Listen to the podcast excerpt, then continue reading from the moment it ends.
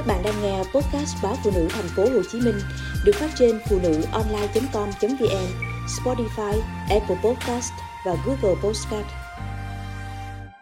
Nhớ nồi cá rô đồng kho của mẹ. Sau này mẹ mất, chị em tôi đều có gia đình, có căn bếp riêng của mình, nhưng không bao giờ quên hương vị món cá rô đồng kho của mẹ ngày xưa. Tôi lớn lên ở vùng sông nước miền Tây Nam Bộ. Từ nhỏ, thức ăn chính trong bữa cơm gia đình tôi là cá và rau, hai thứ mà bất cứ người nào sinh sống ở miền Tây Nam Bộ cũng có thể tự kiếm mang về cho mâm cơm nhà mình. Nhưng đâu phải vì nhiều quá thành ngán, thậm chí những món ăn quen thuộc thuở ấu thơ giờ lại trở thành món ngon khó tìm sau bao năm ta xa quê hương. Trong số đó, tôi đặc biệt mê món cá rô đồng kho của mẹ. Mẹ tôi là người đàn bà quê, quanh năm chỉ biết đến đồng án, vườn tược và chu toàn ngày ba bữa cơm cho anh chị em tôi. Bất cứ món gì mẹ nấu đều trở thành món ăn huyền thoại theo cách nói cửa miệng anh chị em tôi thường ôn lại mỗi dịp quay quần trong đám dỗ mẹ. Khi ấy, những món ăn truyền thống của gia đình được chế biến dưới bàn tay khéo léo của mẹ tôi – lần lượt được khơi lại.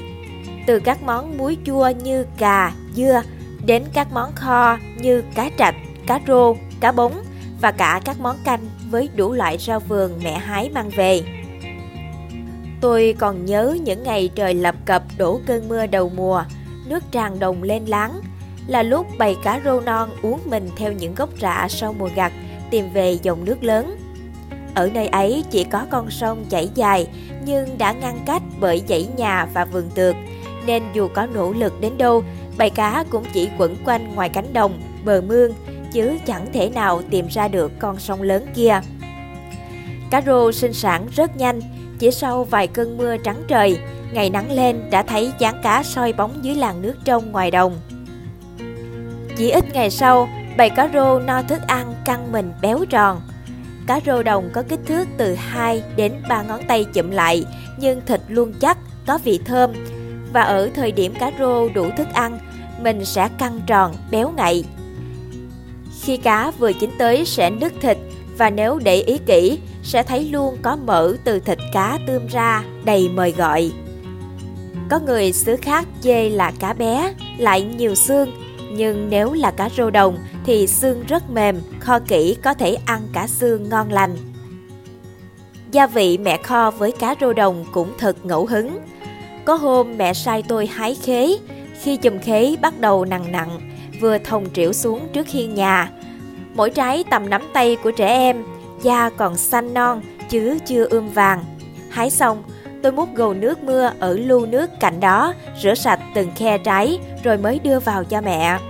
Nhớ lời mẹ dặn là phải chọn trái có hạt còn non để không có vị đắng lẫn vào nồi cá kho. Mẹ đón lấy những trái khế còn thơm mùi nhựa khế, đưa lên thớt, cắt từng lát không quá mỏng. Mớ cá rô đã được mẹ làm sạch, rửa để ráo khi nãy. Giờ mẹ lần lượt xếp xen kẽ từng lớp cá với khế vào nồi.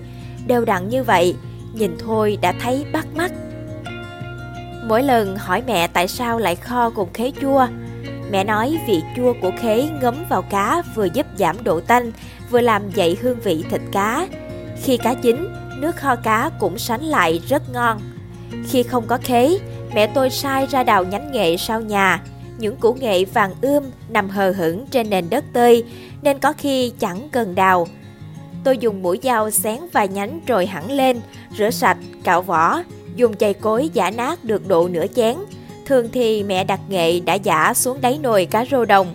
Nhớ lời mẹ dặn, tôi luôn chừa một nhánh nghệ dài lại cho mẹ cắt sợi.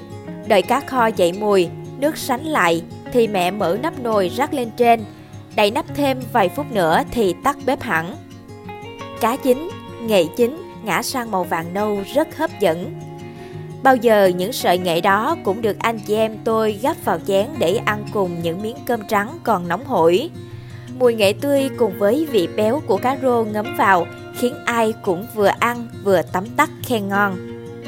Những khi không có nghệ hay khế, tôi biết ý chạy vội ra gốc tiêu, bói xem có chùm nào xanh, đẩy hạt thì hái cá chùm vào cho mẹ. cây tiêu mẹ trồng cạnh giàn bầu. Đến mùa mưa, lá triểu trịch, mướt mát. Có khi phải vén đám lá ra mới tìm thấy những chùm tiêu kín đáo ẩn mình trong lá.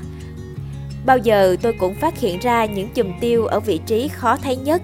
Đương nhiên mỗi lần như vậy, mẹ không quên xoa đầu ngợi khen tôi. Những chùm tiêu từ tôi, mẹ chỉ việc rửa sạch bụi bẩn bám trên đó rồi cho vào nồi kho cùng với cá. Bên cạnh những gia vị cây nhà lá vườn nhưng đều rất ngon đó, mẹ còn cho vào nồi cá những miếng tớp mỡ còn giữ lại sau những lần rán mỡ heo. Kho lâu trên bếp, từng miếng tớp mỡ mềm ra, trong màu nước cá kho thấy sống sánh vị béo của tớp mỡ và những chú cá rô nứt thịt khi chín.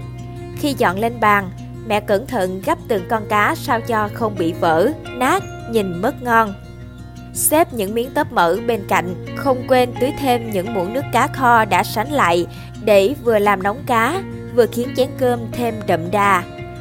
Ngồi ăn cơm bên hiên nhà vào những ngày trời lất phất mưa, cho miếng cá, miếng tớp mỡ vào miệng cùng với cơm nóng, ngon quên đời. Vào thời điểm cá rô đồng có trứng, mẹ phải cẩn thận ở công đoạn làm sạch ruột bằng những đường dao khéo léo, sao cho ổ trứng không bị vỡ. Trứng cá có một lớp màng bao quanh, chỉ cần lớp màng mỏng manh đó bị rách sẽ không giữ nguyên được ổ trứng. Mỗi ổ trứng của con cá rô đồng lớn cũng chỉ bằng đầu đũa, nên mẹ phải luôn tỉ mẩn ở công đoạn này. Cá kho chín, từng bụng trứng lộ ra vàng ươm, nhìn là phát thèm. Khi đó tôi hay loanh quanh trong bếp chầu chực. Trứng chín là mẹ chọn bầu trứng to nhất, ngon nhất, gấp ra, thổi phù phù cho nguội bớt, rồi bảo tôi há miệng lớn cho mẹ đút vào. Tôi hạnh phúc đón lấy gấp trứng đầy yêu thương của mẹ. Vị trứng bùi, béo ngon quá, nên tôi phải nhai nhín nhín từ từ kẻo hết. Trong những bữa cơm đó, có bao nhiêu trứng là mẹ và các anh chị đều nhường hết cho Út là tôi. Có những đợt cá vào mùa, mỗi con đều có ổ trứng. Bữa cơm đó tôi chỉ ăn cơm với trứng thôi, đã no căng bụng. Nhưng thường mỗi năm chỉ có một khoảng thời gian ngắn cá ôm trứng ngon lành như vậy. Sau đó, muốn ăn thì đành chờ đến mùa mưa năm sau. Sau này mẹ mất, chị em tôi đều có gia đình, có căn bếp riêng của mình, nhưng không bao giờ quên hương vị món cá rô đồng kho của mẹ ngày xưa. Tôi đã được thưởng thức rất nhiều món trứng cá từ cao cấp đến bình dân, nhưng chưa có món trứng cá nào mang lại cho tôi ấn tượng mạnh đủ để nhớ về. Khi ấy tôi nhận ra món ngon không hẳn từ nguyên liệu mà còn từ những điều ngọt ngào, thân thương chỉ có nơi gốc bếp của mẹ năm ấy. Để mỗi lần chạm phải món cá rô kho, lòng tôi lại bồi hồi nhớ về khoảng trời thân thương của tuổi thơ khi còn có mẹ.